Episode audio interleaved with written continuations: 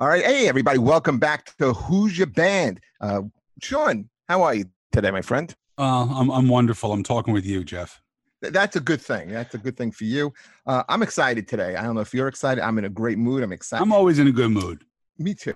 I know I'm excited. We have two real interesting guests. You know, uh, I'm, I'm excited to talk to both these guys. Um, from Morris Day and the Time, Macy Gray, we have bass play. This guy plays. Andre, how many instruments do you play, by the way? Uh, you mean like competently or? Yes, confidently. yeah, okay. You know, I don't know. Uh, People have different counts because keyboard instruments count as different things. So I, I I guess uh, maybe five or six or seven, maybe eight, if depending on what we're counting. Jesus Christ. Well, anyway, that is Andre Holmes. What's up? Hello. And from Saturday Night Live and comedy clubs across America, not in 2020, but in any other year, Mr. Dean Edwards. How are you, Dean? Peace, peace. I'm doing well, man. Thanks for Uh, having me. Um, guys, we really appreciate your time and coming out here. This is this is awesome. Uh, I'm excited to talk to, like I said, both of you guys. Um, I want to start talking to Andre uh, first. Um, Andre, uh, did you grow up in Minneapolis? No, I am actually born and raised in Louisiana. Oh shit! Country so- boy from yeah from down south monroe louisiana actually northeast part of the state and um and started my roots uh, playing music there um historically black uh, college is uh, grambling state university which is in north louisiana Sure. and uh, so kind of cut my teeth there going to their laboratory uh, magnet program school. So i started as a little fourth grader and started playing trumpet and then everything just kind of spiraled out of control from there and it never stopped. Now, Uh, trumpet is a great intro instrument because of the fingering and the numbering, correct? uh, absolutely absolutely. And and just there's a good theoretical base that comes with playing any horn instrument you have to kind of get your uh, your your notes and your scales and things like that and so you generally learn all 12 keys uh, pretty early on and that will benefit you for the rest of your life if you want to play music So you're growing up in Louisiana, and was there music in the house? Like, and who were your early influences? Do you, was your mom and dad into music, brothers and sisters? Yeah, yeah, it was something of a bit of a mix of all of that. Definitely musical family. There was a piano in the house. So my first real instrument was probably banging around on a piano, right? Having no Did idea what I'm doing. Did you but, have an ear right away? man, I'm not sure if I have an ear now. Uh, no, I don't. It's something that I've worked on, and honestly, like in all sincerity, it's something that I still work on. I envy those guys who have this weird thing that they can hear. Like my son is kind of is, is going in that direction. Uh, I'm not sure how. I don't know. So I, I have a good ear. I, I was always naturally inclined to it, but I worked real hard for it. You know what I'm saying? I worked hard for it. But you're So a it- professional musician. You're a, Yes. and you and you you still practice. You have to practice every day to be good. Yeah. Yes. Yeah. I learned Yeah, I learned I- how to play two songs on the piano when I was growing up. I took like four years of piano lessons. I learned how to play "Home Sweet Home" by Motley Crue and "Right Here Waiting" by Richard Marx. So when I would try to impress a girl, they're like, "Oh, play me a song," and I'd start playing "Home Sweet Home." They go, "Play me another song." I start playing Richard Marx. They go, "Play me another song." I'm like, "Bitch, you're out of luck." That's the only two I know. hey, sir, you too may be a professional musician. You can do it. All you gotta do is you just gotta know a couple of things, and then and the rest is fluff. Ugh. Horrible. What was the early music you used to listen to? Um, well, I, I'll I'll tell you, my first big influence as far as music that changed my life um, was was Prince. But I was always into a lot of music. I loved classical music as a kid. Um, I loved jazz, so my mom bought me like some George Benson cassette tapes. Ah. Yeah, and um, which were sweet. I loved Ozzy Osbourne and Kiss uh, as a little boy, and then Megadeth became one of my favorite bands. Still is one of my favorite bands. Of just, I love Dave Mustaine. I love Megadeth. I don't care what anyone thinks about it. I love it. Um, but then Prince changed my life. When I saw Prince and saw him on stage, actually I heard him first, and it blew my mind. The sound that was happening blew my mind. What It was, was the my first older- Prince song? What was the song that got you into him? Thieves in the Temple was the first song I ever Oh, heard by Prince. wow. This is Good later, song. later Prince. Yeah, this is later. This Oh, is wow. later that I got into Prince, and it was like I was uh, standing outside of my oldest brother's bedroom. He was listening to Thieves in the Temple. I remember standing outside of the door where he couldn't see me, but I could hear. And after the song was over, I literally walked into his room and said, "What was that?" Hmm. He's like, "Dude, that's Prince. You don't know Prince?" And I was like, "No." And he just he he just kind of gave me a short education and then uh, shortly after that, who would have known I was in Prince's house hanging out and like on tour with one of his bands. Uh, yeah, it's a trippy thing, but that was the moment, and that was the song off of Graffiti Bridge. Uh, changed my life. Great Really, song. that's amazing. Dean, Prince and- is one of the only artists that I can honestly say uh, influenced me just on different levels. Like not only just music. Like I even got a tattoo. I got the Prince logo tattoo. There you Oh, wow. go, Wow. my Wow. man. That's Like, what uh, I'm talking about. Yeah, and it just not even because of the music. I got the logo because you know when he when he went through the whole contract dispute and he changed his name to that. That was just a big fuck you to everybody. Like he's like, look, I'm gonna put music out, and now I'm this this symbol. So I Yeah. I got that because kind of like with comedy, I don't want anybody to tell me what to do. So Yeah. it's I kind of like I look down and I just I keep true. That's why I got. Oh man, oh that is so powerful. Thank you for being a part of that family and the familyhood. Absolutely. That's beautiful. Yes. Dean, do you like Prince? Any? Uh, I have a tattoo of Prince. No, I'm just playing. I'm just playing. that, would- that would have been dope if I did. That'd be great if we all had tattoos of Prince, right? no, Through like the roof. there Through more the roof. Yeah, it's like the three three of us have Prince tattoos. Jeff pulls out a fucking air supply tattoo. you know? Hey, I had tickets for Air Supply until this fucking pain. I know you did. nah, man, I um, I love, I, we, you know, who doesn't love Prince? I, uh, I remember my cousin, she, my older cousin, she was into Prince, and I think the first record I remember hearing from Prince probably was Controversy. That- That's his first big hit. Yes. Yeah, yeah, and uh, and I remember he. It, it's funny. I thinking back, I don't know if I knew he was a was a man when I first heard that song. He sang very high back because it- then. Ah, you know, all the things people say, and and so you you heard it, and you like, I I don't know what it is, but I like it. It's doing something to me, you know. And then you saw the uh, album cover and it still didn't answer the question. Right, right. I, I didn't know what ambiguous was back then, but I knew right, that's what that right, right. Yes. and, and then and uh but then she, she i mean she was obviously she was older so she was on prince before everybody else before he even even before 1999 and then i remember i think 1999 was the first video that i saw of him and, and it you know this is when mtv first really was popping in, New- in new york we had a video music box no no actually uh new york hot tracks Wait, wait, with before video music box DJ Ralph McDaniels. Yes, yes, it still Yes. is. Yeah, yeah, yeah. He's still music around. box. He's still, yeah. He's still. Uh, they actually just did a um, uh, COVID relief um, thing about a month ago because he, he, you know, he has, from what I understand, he has a basement full of tapes of all of our favorites um, in hip hop from way back when. So he has this catalog, man. I mean, he's he's you know, priceless gem. But um, with with Prince, it, it was uh, it was it was just you knew you saw something special. You just Mm. didn't know what it was, and I think I he was think cool. He was cool right from the Yeah. get go. yeah, Right? because Like- because he he had he had that swagger. You know, he had a swagger. And so did the rest of the band. Like for me, it Yeah. was the little red Corvette video. And Yeah. I, I like that little breakaway, like when he does, you know, When he does that the little dance, he does the yeah. spin and does the Yeah. split. And, yeah. But then you remember there- he had a guy in the band, the guy with the Japanese headband. yeah, yeah, Oh, yeah. Je- Love that Jesse guy. something. Was Dez, it Jesse Dickerson. something? That's that's Yeah, Dez okay, Dickerson. Dez, yeah. That was Dez. Yeah. That was brother Dez. Yes. yeah, Yeah. yeah.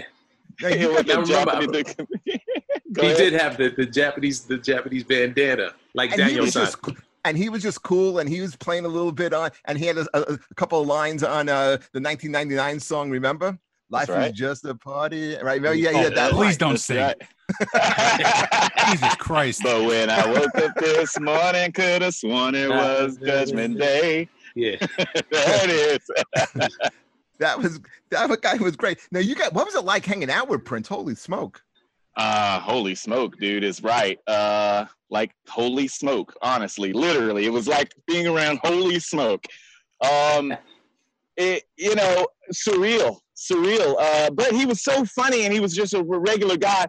The times I got to really hang out with him were really I consider special times because it would be with uh, the band, the time, you know, generally um, either after a show that we had done or a performance that he had done when we are in town. Um, and generally private parties, so not a lot of people. And it's kind of Prince doing his thing. Um, I just have really wonderful memories of him. I mean, uh, he liked to watch, like if they, let's see, there was a performance earlier that day that he had done. Well, that evening you would be in Prince's company and watching the video of the performance that he had just done. Oh, wow. And he'd be walking around on couches with his remote control because you know he's not a big guy, and he did walk around on the couches. He like would walk across the room via the couches, and he would be like with the remote and just like watching himself, and it kind of it showed me something. It was like, oh, okay, so it is okay to watch your performances. like, right. you know, you're not being weirdly vain. Like if Prince is doing it, I'm like, okay, well, this must be a thing. And um, yeah, it just always good food, music, and uh, man, just just in awe.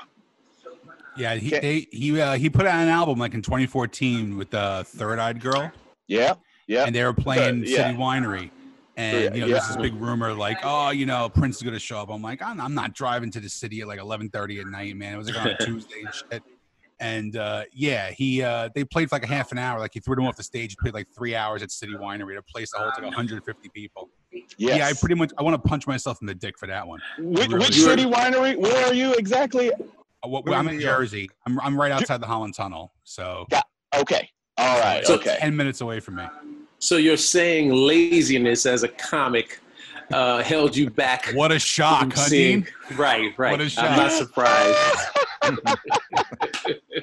well, I'm glad we have some common threads in the. You know what? I've always had. I have friends who are good friends who are comedians. I respect the craft. I really do. Everyone thinks they're funny. Everyone thinks they can be a comedian.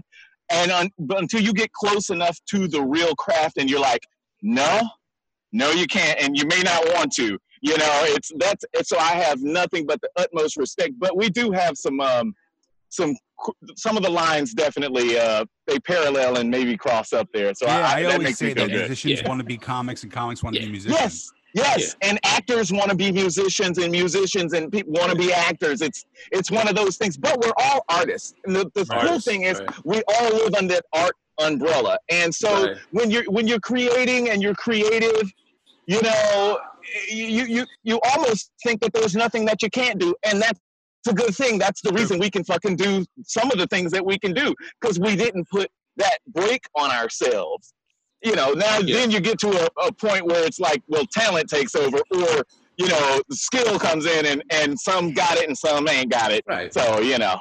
Well, you look at you look at um, so many artists that transition from music to in front of the camera or or sure. Lady um, Gaga comes from, to mind or behind the camera. Yeah, yeah Gaga uh, or Jamie Foxx. Yes, uh, uh, yes. You know, uh, um, I was going to say uh, Trent Reznor is scoring films. You know, so we, like you said, uh, Andre, we're all artists, and I think I think what um what pushes us is not having those limitations because I, I think everybody um, on the Zoom right now, at some point, somebody told each of us, "Are you sure you want to do that?" Right mm-hmm. now, you said you've been playing playing various instruments since you were a kid, so that's part of your trajectory.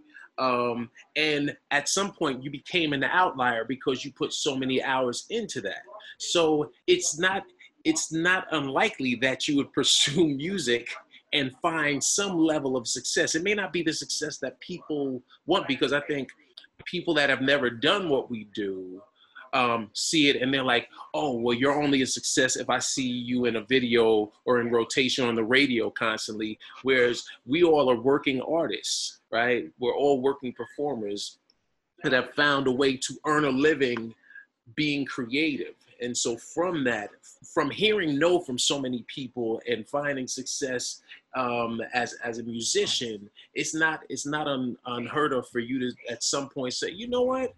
I, I i'm funny to my friends. I'm not telling you to do this but i'm funny to my friends. I'm going to at least get on stage because i have I, I've been on stage, so I know how to command an audience, and I'm gonna I'm gonna see what this comedy's about. Or as a as a as a comic, um, not that not me, but other other comics that are musicians saying, you know what, I wanted to go play this open mic where where they let people play guitars, go go down to Groove on West Third and MacDougal on Mhm. Monday night for the open mic. You know, it's it's, it's I think it's a natural progression. I definitely felt that uh, when I, I went into comedy, I felt much more at ease because I was in a band for eight years before that. Okay. You know, now, so- why? Ah. Why? Why would you say you felt Um, more at ease just because you just because I mean, working? just stage presence. You know, because I, Okay. I was the lead singer, so stage Oh, yeah. presence. okay. uh, you know, knowing your way, to walking around, things like that, talking to the crowd in between stuff like that. But right. uh, I know people who, you know, it took a long time for them to get their stage presence, and I felt like that was. I know the material came a lot later. I really did, Right. but the stage presence was there. I mean, I- I- and the com- the level of comfortable was just there from the first night. Right. Well, that's No. amazing to me because I hear that and I feel comfortable on stage. I got over being uncomfortable with people looking at you pretty much at an early age. I think playing in Right. church as a kid, you know, Right. playing music, you know, you, you had two live performances Wednesday and Sunday each week. Uh, and it just kind of was a good training ground. But when you said the material came later, I'm like, wow, because that would be my fear as to exactly what you were saying. Like, I- not that I'm compelled to do this, but in my mind, I would love to like, like maybe try to come up with five minutes, like a not a tight five, but just just at least five, and and like try to get out there. I don't think I'd have a problem getting on stage. But when the material, if the material started to fail me, Hmm. I don't know. I don't have the skill set or the the the thing, and so that's amazing that you were able to do it, and then the material came later. Because I think, for me, in my mind, without the material, I, I have nothing to say. You, But you you know- the you know- likability right off the bat, though. That's yeah, and that's what I was gonna say. You even if the material doesn't, because because I'd say probably seventy five percent of comics the first time they get on stage, they they don't do well, but something something makes them say, I want to get back on stage and figure out how figure out that that that math equation, right? Mm-hmm. And mm. because you're already a performer, what would carry you through, like Jeff said, you have a likability and you already have stage presence. And you Absolutely. know, with with any performance is about connecting with the audience and fear. And the audience senses that uncertainty. So if you're Yeah. on stage and cowering, which I'm sure you wouldn't be just because you've already lived a life on stage, even if it bombs, you've been in, you've done enough shows and enough hole in the wall clubs before you got with with Morris Day and the Time to know how to pivot, how to make that adjustment. Because it's really it's really a dance. It's like boxing, you know, and, and so you figure it out. Ah, that's where did you beautiful. That's beautiful. Say again. Where did you get your start? I started, man, in uh, in upstate. Upstate. I, I'm from I'm from the Bronx originally, um, but we moved a bunch of times. Uh, and I was in college. Um, sh- sh- also, I want a quick shout out to Andre because I played trumpet for six years too. So I, Mm. so I, so I feel your pain when when Yes, sir. when when you're seven years old and carrying that big that big leather case and you have school books there's And you nothing got to get on. Did you take the bus? Did you take now, like we public? walked i had to walk i had to walk with with my bags my my, my backpack and that that uh heavy brass trumpet man and and, Yes, and so i know i know your your pain and um i That, started that struggle man, is real. the struggle is real out here. So I salute any uh any any creatives that find their way on stage as a career. Um, I was always like a creative kid, play you know playing like I said, I played the trumpet, and and I Were was you the kid Always that funny because you're one of the. Were you always funny? Did you know you're funny? Did your friends tell you were funny? Were you voted funniest kid in school?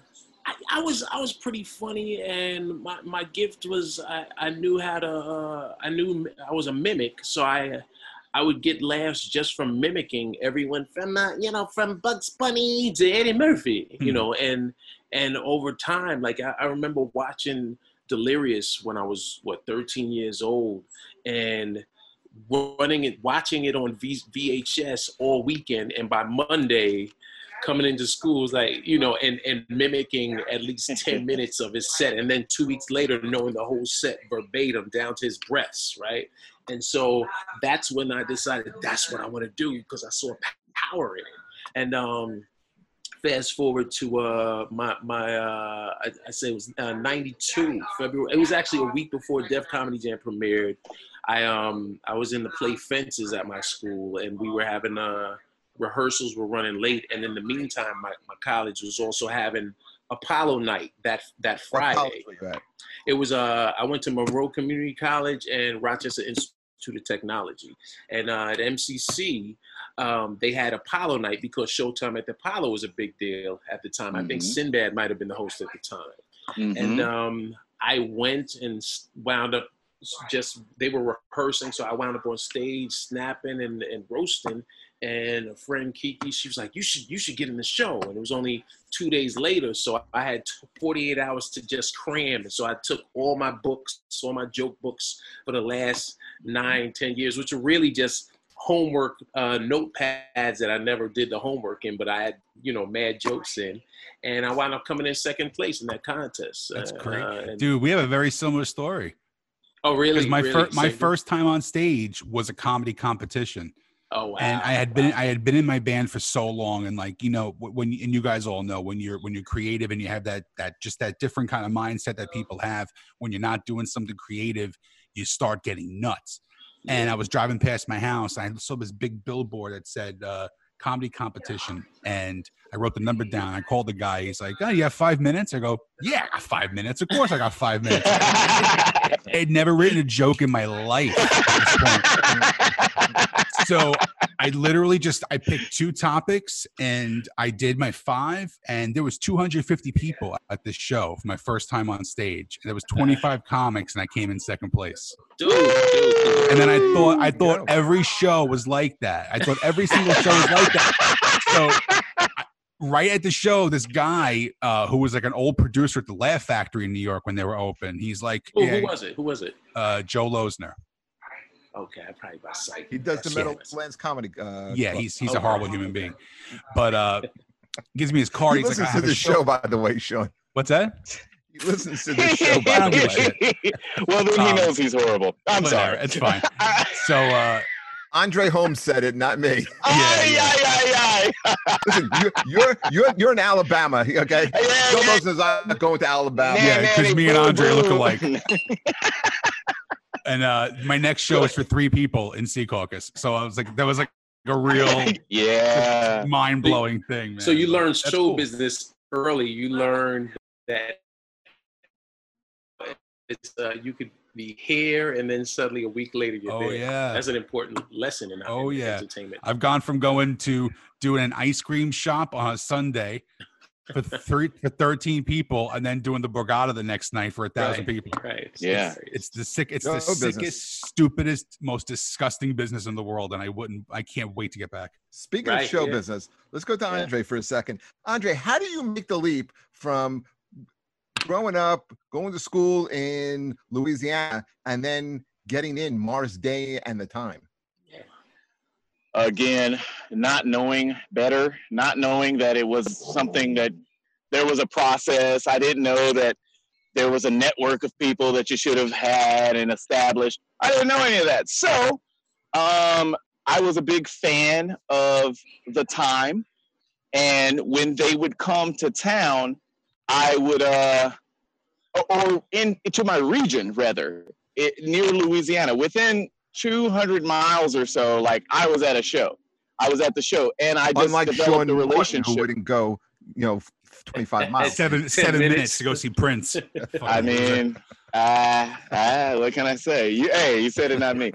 But um, so yeah, just being that guy, and I guess it kind of manifested into I, what I always tell young people is like, you know, and and I've had that question before. How did you how did you end up playing with these bands or whatever? I really don't know what to say. Legendary band. legendary band. A couple of legendary bands because Fishbone was the other band. Fishbone That's was right. my Yeah, Fishbone. Yeah. yeah, and so yeah, right. So I mean, but it really is the same process for me, at least. It was just kind of showing up and being there, being in the place, being a guy who was, who uh, uh, just was always there. And so I tell people, be that guy. You know, it's kind of like if you wanted to be on at the comedy club, even if you weren't on, you're there, you're studying, you're doing your craft, and it just takes that one night where someone doesn't show up. And like the booker, the promoter looks around and he's like, what the fuck? What are we gonna you? I mean, do, do you have five minutes? It's like, yes. And if you get up there and you kill because you're kind of honed and you're studying that craft and you're just hungry, if you're just waiting there, scraps will fall. If you just stay at the edge of the table, uh, I think someone will pay attention to you. And that's how it was for me. I just kept showing up, tenacity. I didn't care how embarrassing it was. I, I was embarrassed to tell my wife that I was going out to shows that I wasn't playing on, you know, and I oh, moved Oh, to. Los Angeles to be a musician. And she's like, but you're not on the show. Yeah, but I'm going to the show because the musicians who are doing what I want to do are there doing it. So I just want to have be to have there. no ego or a huge ego to survive in this business, Yeah, right? man. And and so whatever it is either way you know you got to embrace what you got and uh you just gotta you just gotta go for it man i just went for it nobody told me i couldn't so i just i just tried everything i So you're could showing up at Andre, you're showing up at these shows. yeah How do you how do you go from being a fan at the shows to actually being in the band and performing on stage? That's insane. yeah you learn the music just like you learned eddie Did murphy right audition? Did you have to Right, the- audition? no, I never had to audition, which is a beautiful thing. I never auditioned for Fishbone. I didn't audition for Morris Day in the Time, and I did not audition for Macy Gray. Um, I may have had a, an, an audition ish for Macy Gray, but not with Macy. It was with her musical director and the bass player. And we got together and we played music, and it was just like, okay, great, dude. Like, okay, let's go. Um, uh, Was it just a jam session? Like, like yeah, yeah. Just, he just wanted to, or he or she wanted to just what rock out with you, and and it was a vibe. Yeah.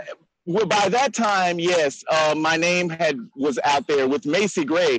My I had been established for for a while, and um, she needed a a person first of all who could play trumpet and guitar. Oh So wow. that thinned out the herd right there. That thins the herd. And then they called um, a great um, promoter in LA and he gave them my name. They reached out to me. I met with the musical director and then we were flying off to Germany.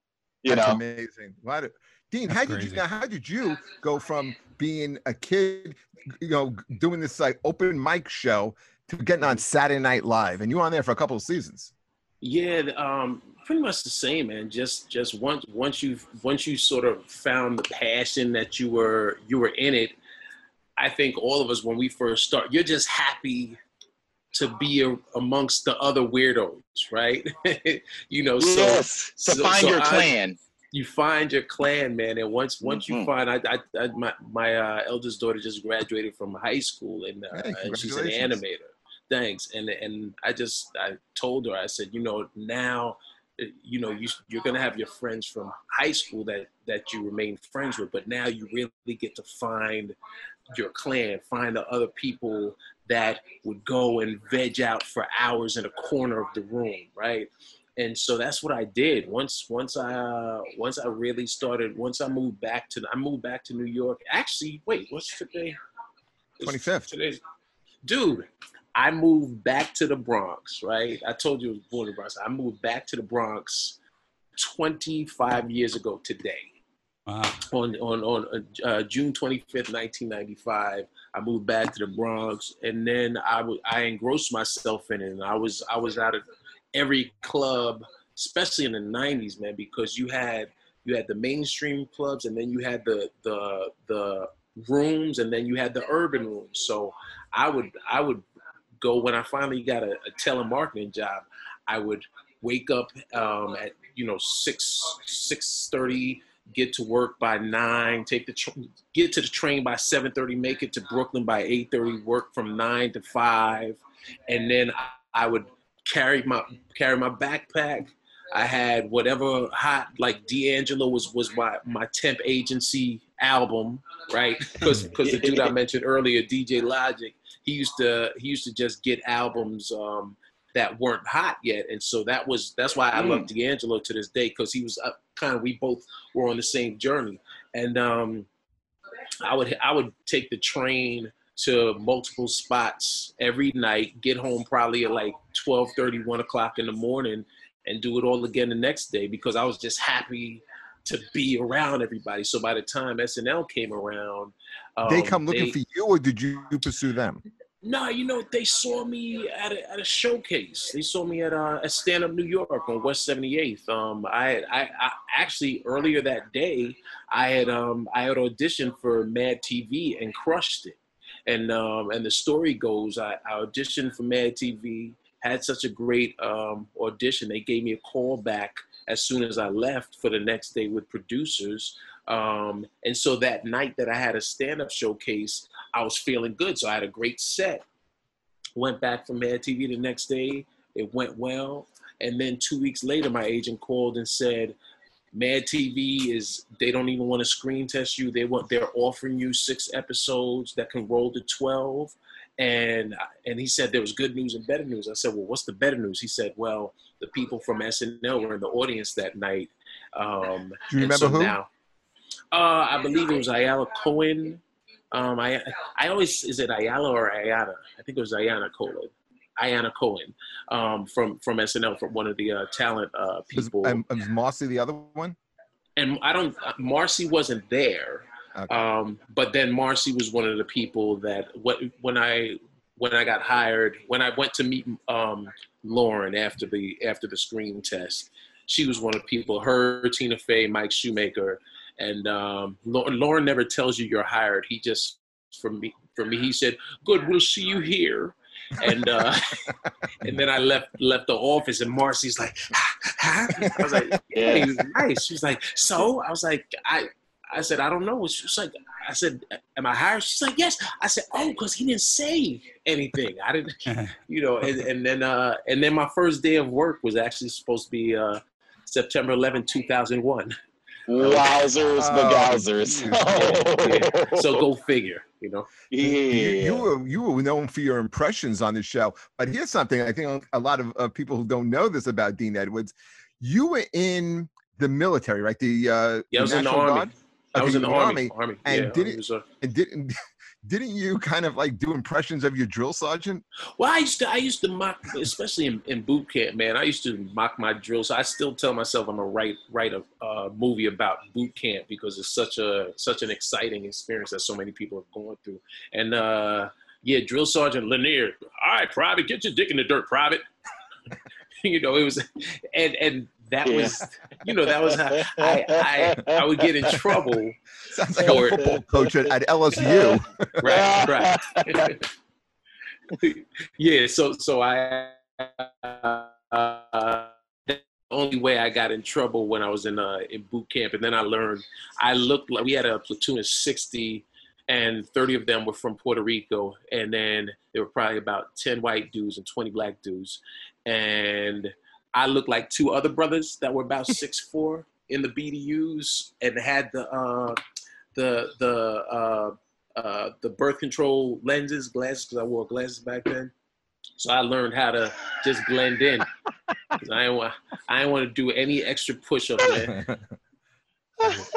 now the name of the, our show here is called Who's Your Band, and now you're from the Bronx originally, Yeah. and your band is a Long Island group called Yeah.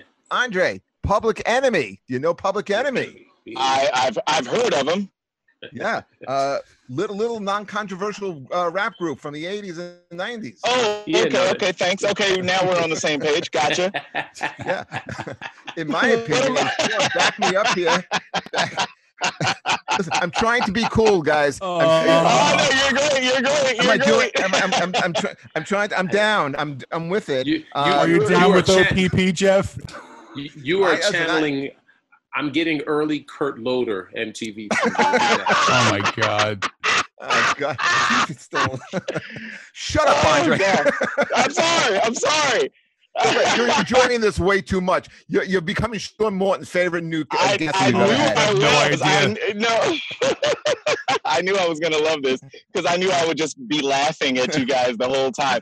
Because I'm just a freaking. I'm a. I'm a jester's favorite participant. Like I will laugh at anything. So guys, have at it. I, I don't. You know. anyway. No, but I love Yes, you. you do. when, when it comes to Public Enemy, in my opinion, back me up, best rapper ever, Chuck D. Yes, no. Yeah, Chuck. Chuck. I. You know what? I don't like giving anybody the best, like like as much as I love because. He was so I- I- passionate. He But but connected with his words, man. Like to me, what? He was, you know, whatever topic, whether I agreed with him, not agreed with him, Mhm. you knew he was real. You knew he was authentic. You know, He was a, he was an original, or is he still is? He still still is. is an Yes, original. yes, Look yes. at my shirt, man. I'm, Rage. He's Oh, in okay, it Combination of Rage. Yeah. Combination of Yeah, both man. groups. Yeah. With Vice, I hold the mic device. that was a great record. Um, yeah, I think I think Public Enemy. I think a lot of hip hop groups back then all were uh, individuals, and and they everybody had their own style. That's what I loved about what they consider the golden era of hip hop was that Public Enemy didn't sound like Run DMC, and Right. EPMD didn't sound like Stetsasonic and and MC Lyte was totally different than Queen Latifah. Everybody, Yeah. everybody stood stood in their own in in stark contrast to um, the current era of hip hop, where everyone has the same thing. me alone. Everybody has sort of a same similar Everybody cadence and the same. Yeah. thing. Got Same it. Say it style. same way. Everybody got it. Same. And nope, that's it. It's like Right. really? That's Right. not okay. Right. Talent. Right. Whereas, Talent. whereas Pup, where, with Chuck D, when, when Chuck, you Ch- Chuck's rhymes were like de- declarative, like no matter what the name, we're all the same pieces in one big chess game, and then He, he contrasting. He meant Yeah, that man. shit. He wasn't posing. He wasn't saying Right. it just to, to Right. pander to people. Whether Right. he, he didn't give a shit if you agreed with him, didn't agree with him. He meant that stuff. Like think about songs like "Don't Believe the Hype," uh, Yes. yes. "Bring the Noise,". "Can't. Truss It." By the Yeah. time I get to Arizona, you Yeah. know, Yeah. those were songs, man. They, you know, he wasn't talking about bullshit either. He was real. And you and you So what- know what what, Go. what I'm sorry, you know what No, else I- if you think about it, Public Enemy's songs were not were not party records. Like um Mm. you know It was social commentary before they Yeah. allowed it to be called social commentary. Right. It was right. angry black gangster Right. rap or whatever Right. the labels that they were putting on it. Other artists were able to do some of the same things, had been doing it for decades, and it was called social commentary. Right. And when it came in a certain package for a while there, it wasn't given that same n- that same uh, kind of cultural or, or whatever that moniker of Right. like, oh, this is a certain person's point of view from their reality, and we can gain, we can glean from it. It wasn't Right. viewed that way at, at the beginning. Right. Anyways, I'm sorry. Well, to because they, they were they were young black men and and, and Exactly. Well, that's what I was was a- I trying to avoid saying. the, the the the beauty I say well I mean even his logo which is actually very current now a, a, a black male in the crosshairs of of uh, of a semi-automatic weapon you know I, I thought that everything that that um Public Enemy and Chuck D did sort of there, there was a method to their madness from from their logo to to the to the the name and the font that they used to uh, Chuck D's, you know, hard, heavy voice contrasting with with Flavor Flav's lighthearted, yeah, boy, you know, it was it was, and then the S1Ws in the background scaring with with with Uzis, you know, marching yeah. in, in formation. Uh, um, you know, they, it, to me, it was always amazing that you would go to their concerts and you would you'd see these suburban white kids with their soccer moms. it was hilarious. I saw them open for the Beasties. Yeah, yeah, Yeah. dude, I remember that. I remember that. See, I, what- I grew up but- as like a rock metal dude, you know. Yeah, of the- there we of- are. You and me. Right of there. the MTV generation. you know? Uh, uh, So when you're coming home from school, what was the first thing yo, that was on? yo Like, four or? MTV raps. Yo MTV Yo raps. MTV raps. But Yeah. I would always, I would always know, like, I would listen to Public Enemy, and like, I had Yes. Fear Black Planet, I had all the records, and right. you know, I would say to myself, this is there's something here. Like even at a young age, I knew that there was a difference because I'm listening to that and then I'm listening to Funky Cold Medina, and they're both considered rap, and I'm Right. like, nah, this ain't this ain't the same. Right. You It's know, Tone Logan, the Chuck same. D, different. Right. Yeah. A know little who bit. should get who should get credit for I think blending the two is a guy like Rick Rubin because Yeah. remember, you Well, remember- absolutely, Yeah. absolutely. You know, and he came in, and I love that you brought him up because from the producer aspect, I really love that guy. I mean, to to do, and even to this day, like when you listen to him talk about the legacy of the work that he's done, he's only talking about the craft and the music, and that to me is like that dude sees so far ahead, which is the reason he was able to produce Yeah. the Chili those Peppers and the Beastie Boys. I, I mean, and and so there, I there. I'm glad you said that because a lot of credit has to be paid to that brother who And brought to a lot of and to. Russell Simmons. Oh my gosh! Okay, Yeah. well that's yep, that's a whole but other thing. that's- But That's The Def. Jam Def that Jam, allowed a yeah. group like Run DMC to go on. And now you think of, Right. of Rick Rubin and the blending of the two. Remember the song Yeah. Rock Block? Uh, Rock, Rock Box? Yeah. Yeah. Think of rock, Yeah. eh, but Rock Box was that heavy metal with rapping, Oh, and that was Rick Rubin, and that record still holds up to this day. that Doesn't rock box, yo, rock box is is is the this the eighth grade trip to DC. I remember first hearing that man, and everybody we were on the bus. We were like, "Yo, what is that?" And it just playing on loop because I I think that that what was beautiful about music um, back in the days was you know I think all of us you know grew up with with a variety, right? It wasn't so packaged because you know Right. I I love the Doobie Brothers and Christopher Cross um, just as much as I loved uh, Funk, Funkadelic and Kool and the Gang and Michael Jackson and Prince. You know, so that you, As you had variety. Music, as long as it's good, we're gonna listen to it. Listen, as- And music- 1985, I was about four foot ten and about 210 pounds. I'm nine years old, wearing a fucking red jacket music. and a white glove, thinking I was the white Michael Jackson. I did this a lot to myself growing up. I swear to Christ. I can remember when Fight the Power came you out. right? like you were like Corey Feldman and that at the time. We got I should be so lucky, right? I can remember when Fight the Power came out, right? And I'm listening to the he's like Elvis was a hero to most, but he never Fat did shit Corey to me. That was great. I, I totally stepped on that, but we'll get back to that. And th- you know, so I'm, I'm watching the videos, like, and so here I, I mean, like, I have fucking Metallica T-shirts and Skid Row T-shirts, and I'm all Right. into this shit, and I'm I, I can't stop playing Fight the Power on a mm-hmm. cassette single when they Right, had wow. cassette singles the back in the day. single, yeah, yeah. So I'm in my and I'm I'm walking through the mall, right? And I'm like, Chuck D wore that. So I bought the fucking African emblem with the red with, with the red, black, and green, and I'm walking around with it. Get the green, black, and red and Oh my god! And I had a friend in school. He was very nice. He was very nice. He goes, probably shouldn't wear that. Oh no, dude! Probably shouldn't wear that. No, dude! Rep! I'm just Rep, man! Yeah. yeah. Oh, Yeah. hysterical. Gotta learn the culture. Gotta learn Oh the yeah, because that's what you look. like. Dude, I had glasses and a fucking mullet. At Dude, I wish. Oh gosh, I wish there was a picture you guys Glasses, could like mu- put in, edit in right now. glasses, a mullet, and a African medallion. I look That's like a very album confused cover lesbian picture. girl. I really do. Yeah. You know? Find Hey. that picture. Yeah, Find that picture. somewhere, That's your you'll album never cover. See it. You will never see it. you were ahead of your time. That's all I'm gonna say, brother. It's all I'm saying is embrace it. You can bring it back. You may bring it back. I don't know. That photo right there, shit. Might happen. You know? Hey, May Andre. happen. Andre. Yo. Speaking of great producers, do you ever, you know, working with that whole crew out there, do you ever get a chance to work with uh, Jimmy Jam and Terry Lewis?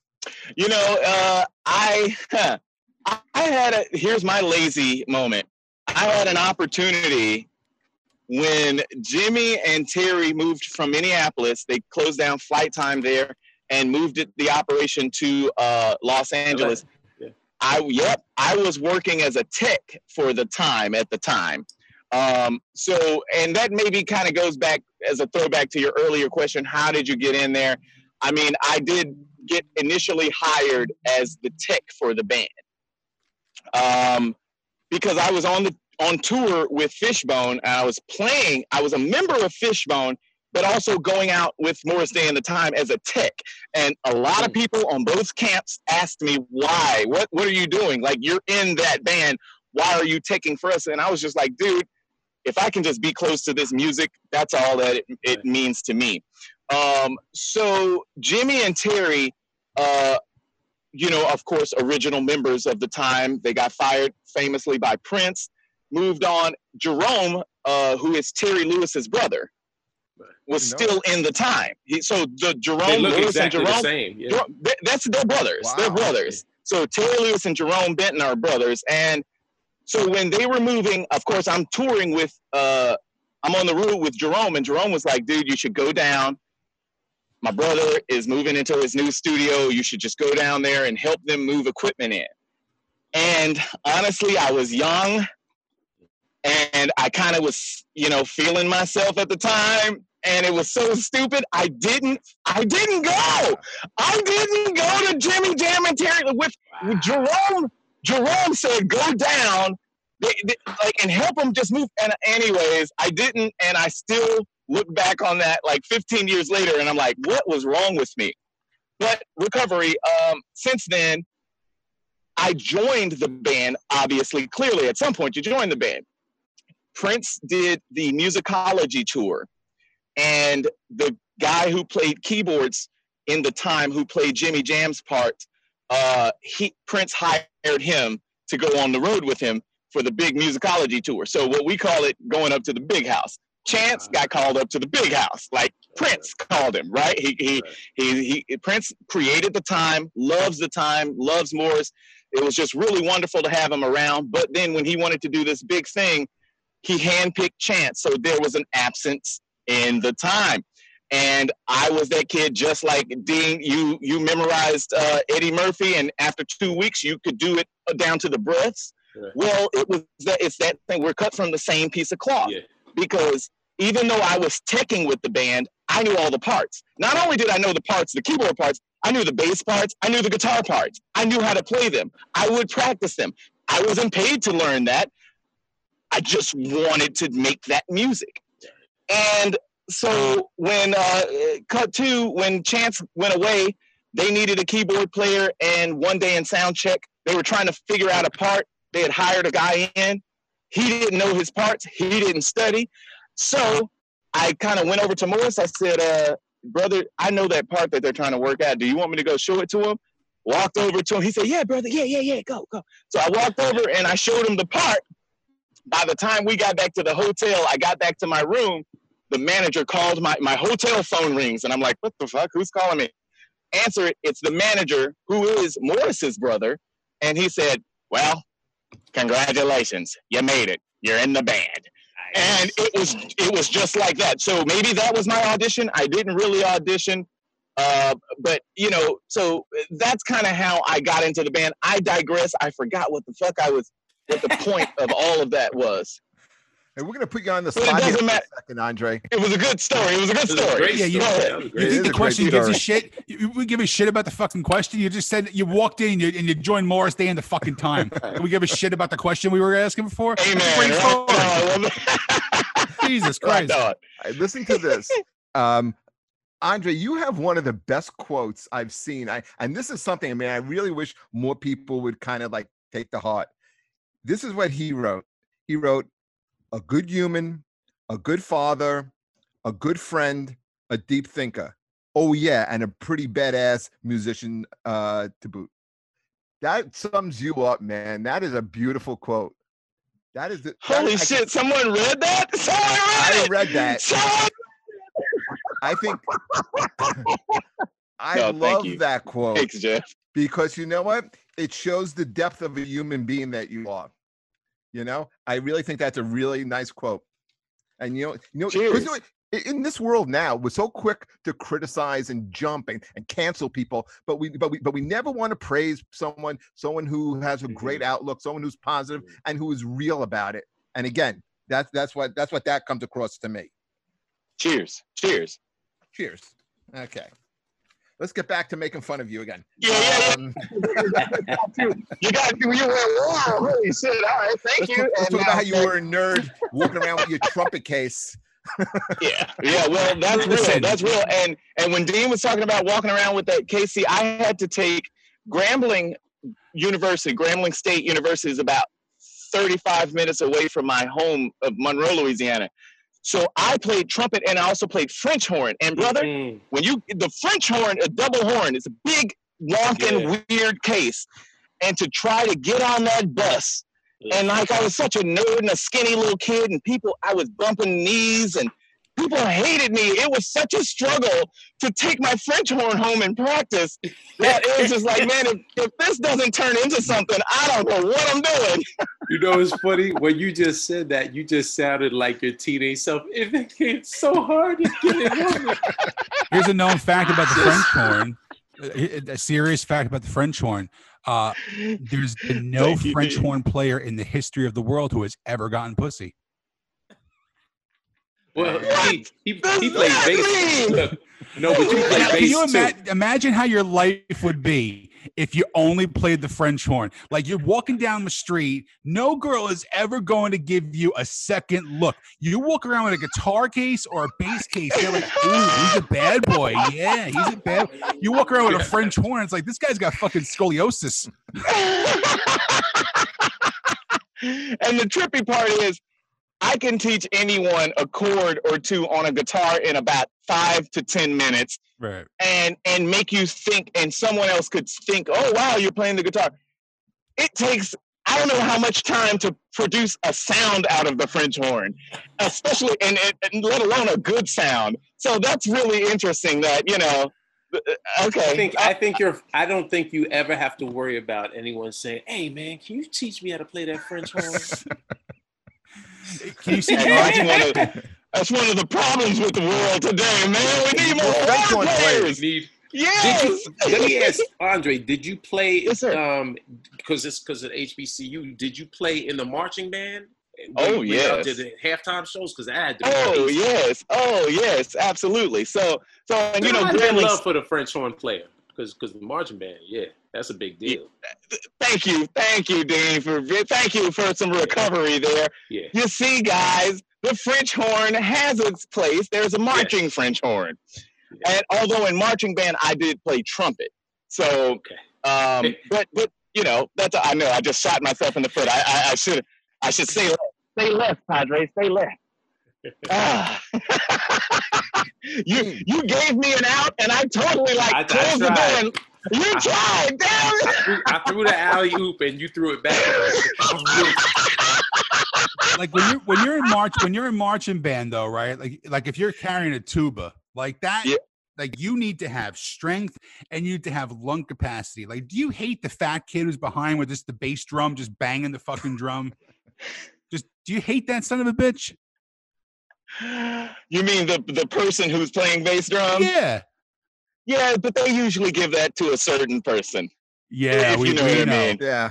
Yeah, yeah. I mean, you know, there's everyone auditions. They have different instruments. You get sectioned, and then then there's there's cymbals and there's bass drum left over. Yeah, I know. And I played there's I played right certain- field too. You son of a bitch. I know what you're talking about. it's just like hold them, hold them, hit them now, hold them. What kind of Well, childhood now, did you have, Sean? What kind What? of childhood? I You were a a fat. One with a Feldman. mullet. You played right I had a field great and childhood, man. I pretended to be Michael Jackson. I pretended to be Chuck D. I How was are a you fat still little alive? lesbian at 13. I, and I wore stonewashed jeans. It was great. It was a great life. And you look at you now. You're look at me interviewing. now. Look at me now. Yeah, I I'm- mean- I'm, an unemployed comic with fucking rosacea, and I'm 43. this is great. Ah, and a oh, lot of trust cig- lot of refrigerator magnets. Oh, fuck you, Uh, there we go. Oh, two weeks in a row this has been Wait. brought up. What's wrong with refrigerator magnets? You- No, there's I see them in the nothing wrong with background. That's wait. a lot.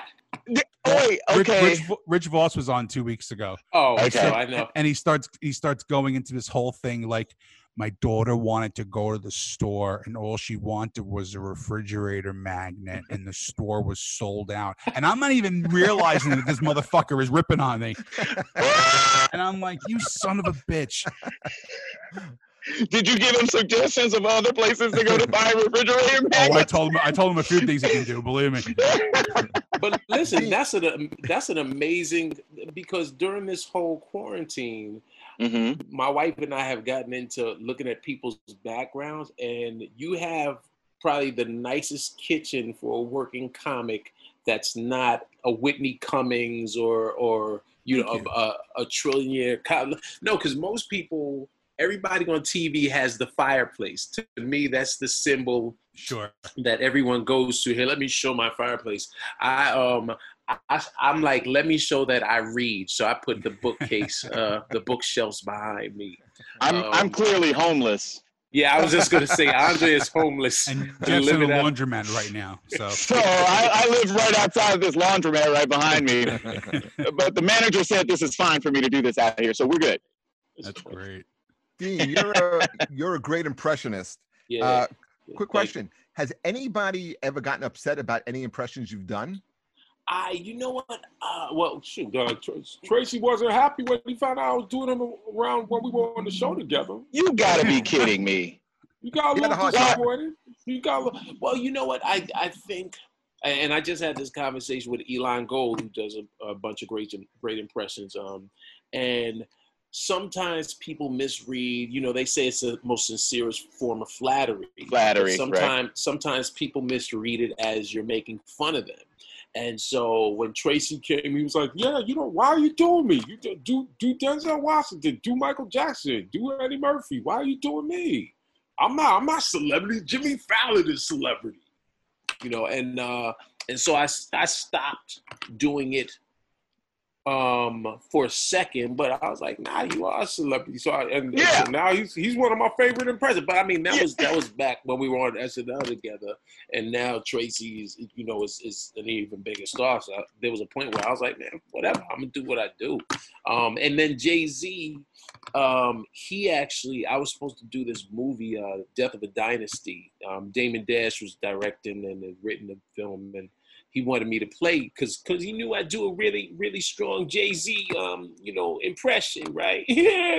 And so um but I was you know like like like Andre just said with with uh with regards to Flyte Tyme I was I was feeling myself. So when he asked me to do it I was like man I got, I, got, I just had a baby. We going to you know going to England this summer. I ain't shooting no movie. Um but I didn't know that they were going to be the musical guests um that weekend, or not that weekend, that that year, right around Halloween, the weekend that Jam Master Jay uh, was was murdered um, in New York. Jay Z was a musical guest, and Beyonce um, was was doing her duet, uh, "03 Bonnie and Clyde." And so I'm I'm in, walking towards um, the studio during during the taping, and uh, James Jess is like, "Yo, Jay, remember that dude? Remember that dude I said I called you when you were in France and I said this dude does you? Yo, D, come here and do J, do do J for J. And it's awkward because it's like it's Jay Z here, Yeah, Beyonce, Dame Dash, Jay Z's uh, partner Tata, and me. Nobody ever wants to hear an impression of themselves because to them, they don't they don't hear you. They don't hear themselves the way they hear um, what, the way we hear it, right? Right. So Right. Right. So me doing Jay Z is how we hear Jay Z, but Jay Z hears himself from inside his head, Mhm. and uh, and so it was just weird. He's like, "Do it," so I was like, "Hey, yo, it's real incredible, yo, babe," and and he just looked at me. He's like, "Yeah, cool," and they walked away, and I just, you know, just sit there looking- yeah, it was pitiful. Hey, who was a good host to work with? Bernie Mac, uh, Queen Oh, Latifah, nice. Matt Damon, Reese Nice. Witherspoon. Uh, um, um, like my top five um, hosts, I would say Bernie Mac. Reese Witherspoon was was the first host because it was like that was when uh, uh, Giuliani and the She firemen were on cool? stage with us. She seems was like she was hella cool. Yeah, Nah. was pain in the neck. Ah, we me, me and uh, Ryan uh, Phillippe, you know, we went out to dinner. Um, couple of cast members, they chose a couple of cast members to hang out, and we just had dinner with each other that Tuesday night of the week of the show. And she was just, you know, nobody comes to SNL really arrogantly because it's it's it's an it's an experience unlike any other show in Hollywood because most TV shows, most film, you shoot it and it gets edited. This this is you're flying Mhm. without a net and it's it's literally live. So they're kind of on their best behavior. And nah, Reese Reese was real. And this is also this is before she was she she was one name. Like you can say Reese and people know Witherspoon, but this was like right right around uh, uh Legally Blonde, really Legally popping. Blonde, yeah. Yeah, Mhm. and Alicia Keys is the musical guest. So, so you know everybody was was new and excited. Yeah. How about um, worst host? Anyone in real pain the Worst neck? host, you won't get that out of me. Um, no Oh, 'cause one you know listens to what? this anyway, so you can tell yeah. us. No, there, there, I mean, there- there, there were there were guests that if if you go back, if if for any any any viewers, if you go and look to see who was the guest host when NBC got hit with anthrax, then you'll you'll get an idea of. And it wasn't even that they were they were bad people. It's just they they made it about them, and they were all nervous to come. And I remember. Uh, I think um, Amy Poehler says something so funny. She was like, "Oh yeah, because they're really trying. That the terrorists are really trying to get you, you know." because and we were all like, "Yeah, nobody cares about." I hope somebody's Googling that factoid Yeah, right yeah. now. Somebody's Googling that. Someone, trust me. By, I'm sure somebody will. by, by one day after we air this thing, people will be Yeah. getting back to us. Oh, Yeah. I'm sure. I'm sure. Yeah. Yeah, right on. You also been doing a bunch of acting, Dean, right? Uh, Spider-Man three. Yeah, yeah. I uh, I, I had a, a bit part of Spider-Man Three, Sopranos. Um, I've done a couple of films that I was. Which uh, episode was- of Sopranos? We've had a bunch of uh, Sopranos. Oh, you know what? Uh, the uh, it's called shoot. Uh, Junior is when when Uncle Junior um was losing it when he was going crazy. Jeff, And- it, it was on six years. It was the one episode with the one black guy on it. Yeah, right. No, no. You, here's what's funny. Mike Epps was also on an episode. Was he really? Yeah, Yeah. if you if you go back and and uh, it was just a weird. I'll never forget because he was he was playing a, a gay character and the camera cut to him. And he was like, "Oh my Christ!" And I'll never forget that line. I still, I still Yeah, he's one of those few people, man, who makes me laugh without Yeah. doing anything. Mike Epps. Yeah, man, Mike Epps is, is a funny dude, man. I've known Mike for twenty some years, and and Mike is is just a pure comedian. You know, like Yes. like, he's he's a comic. Comics was just you're you're leaving because you're tired, and then Epps walks in, and you're like, All right, I'm gonna just watch because you know Mike's gonna say something ridiculous on stage. Stupid Yeah. question for both of you, if you've seen them. Which is your favorite Friday movie? Friday, next Friday, or Friday after next? Oh boy. You know what's funny? Can I say I've never watched Friday, sit, sat down and watched it from front to. I've seen the movie, but I've never watched it consecutively. I, I don't always like the first one. I think the last one is the funniest one because it's more Really? slapsticky funny. Which is the one with with uh with Katt Williams? Is that The last uh, next Friday? Friday Or after that's next. the third one. Yeah. I like I like that one, man. I like I like Cat. I love the scene where he uh he has uh Terry Crews testicles in a vice grip. Yeah. Um, I loved I love what Mike did with that character. I love uh, I, I, I loved uh, uh, Pops. I loved uh, uh, John Witherspoon. Oh, I yeah. Witherspoon, think- I think- yes. I, I- I think Spoon was a comedic genius that people don't Yes. people don't give credit. What credit is due. Exactly. Rest in peace. Rest in peace You're 100% Yes. correct with that. Yeah, Pops is dope, man. Uh, Yeah, I mean, I, I I like both movies. I like all the movies. I don't know. I can't say. And uh, you know, yeah. So, yep. Go ahead. And I'll tell you one one thing I did watch this weekend. And I don't, Jeff, I don't know if you saw it either.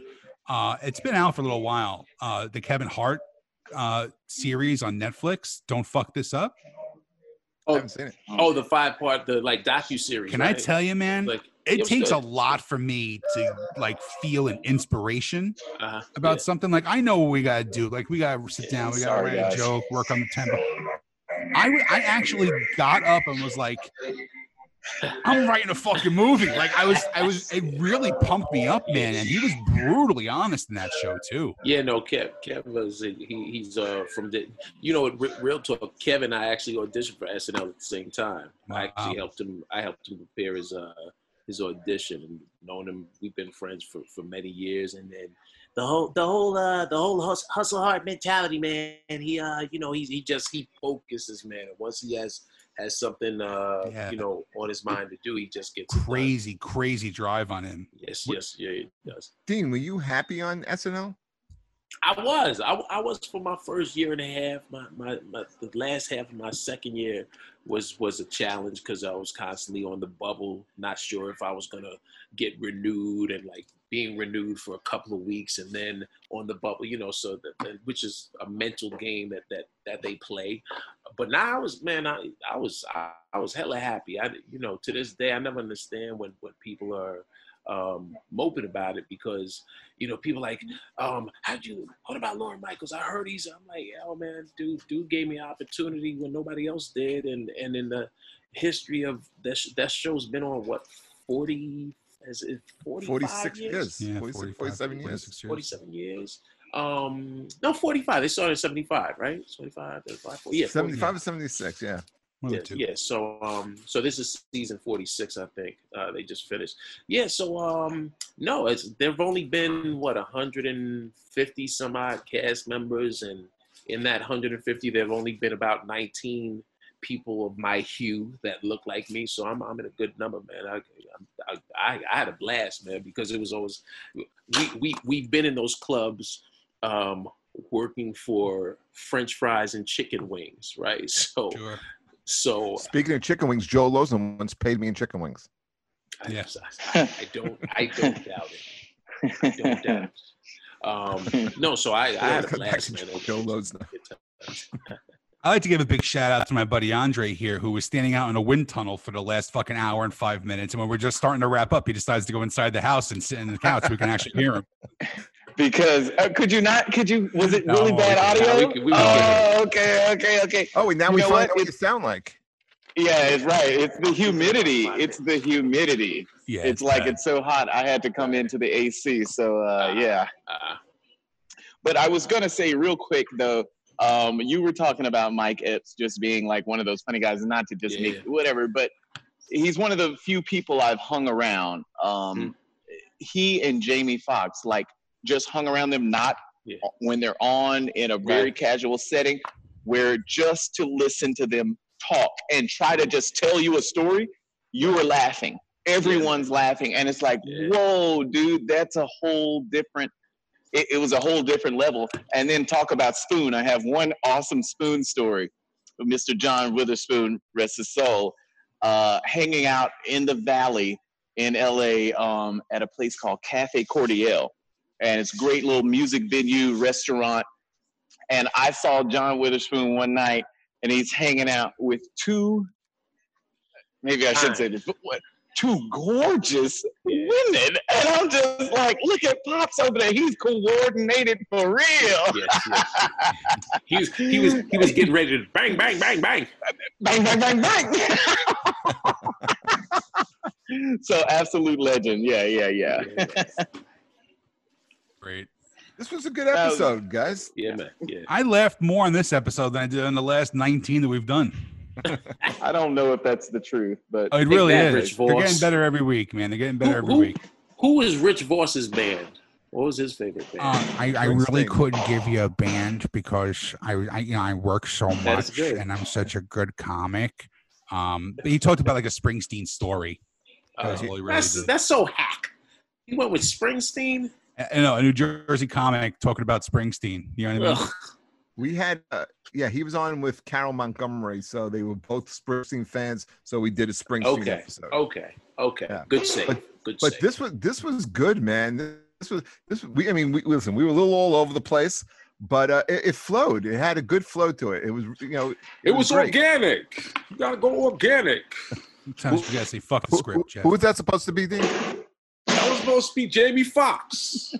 I thought it It was. sounded more like Tracy Morgan with a lisp. no, I was being funny. I thought it, I thought it was his That was brother John joke, yeah. Fox. So okay, Dean, Oh. we were supposed to do a show tonight together. I know. You know, it's funny. I have in my calendar. Is I, I looked at it earlier uh, today, and I said it's funny that we didn't have this show. Look, it's uh, look. I don't know if y'all can see that. It might be too, but but No, Jeffrey it is. Paul show, and then it, it went from radio interview to gig in New Jersey. So Yeah. so hey, you know, we this this was a good replacement. you know. Next year, man. Next Yeah, year, man. hopefully Yeah. the world will be a better place, and we'll be able Exactly. to be uh, doing some more shows. Exactly. Guys, Yeah, well, when, whenever I'm in your neck of the woods, any of you guys, you guys hit me up, and uh, once we get back on the road, like you guys are, you, you will will do it, like for real. Listen, Oh, don't tempt me. I will jump on stage and fucking dance like a fat white boy you, to jungle you will Love. be Unless doing the bird. idea. You will be doing the bird. bird. Go ahead, you Unless got it's no too idea. late, Andre, because you know Sean, if it's after 10 o'clock, he's not going out. Oh, that's right. That's right. I'll give you a two week notice. I'll give you a two I'll week come out advance. see you. No, That's but uh, listen, good. guys, we really appreciate your time. You guys Yeah, are really guys. tremendous. Oh, You know, thanks, John. um, Thank you. Stay well, be good, too, and uh, uh, hopefully better times ahead, right? Yeah, man. Yeah. Yeah. Yeah. Looking Fucking forward A. to All it. right. Thanks, guys. Adam, Hey, thank you very much for producing the show. We appreciate it. Cheers, Sean. Sean, parting words? Um, I really want to do my Tracy Morgan impression for Do it. fucking Dean Come. Edwards, but I'm not Do doing it. it. You're from the Please. Dean No, I can't. You got to do it. Let's do it. You're from I'm the gonna Dean get you pregnant. That's about okay. it. Okay. Okay. All right. Okay. I just showed how I just showed how white I was. All right, we got to wrap it up with that. It, it, it matched it matched the the black medallion. That's right. Oh, That's you right. I suck. can almost see it. I can almost see it. I hate all of you. Thank you, guys. Thanks, Thank you guys. so much. All right, Sean. Cheers, guys. We'll See you see you later. next Bye. time. Bye. Later days.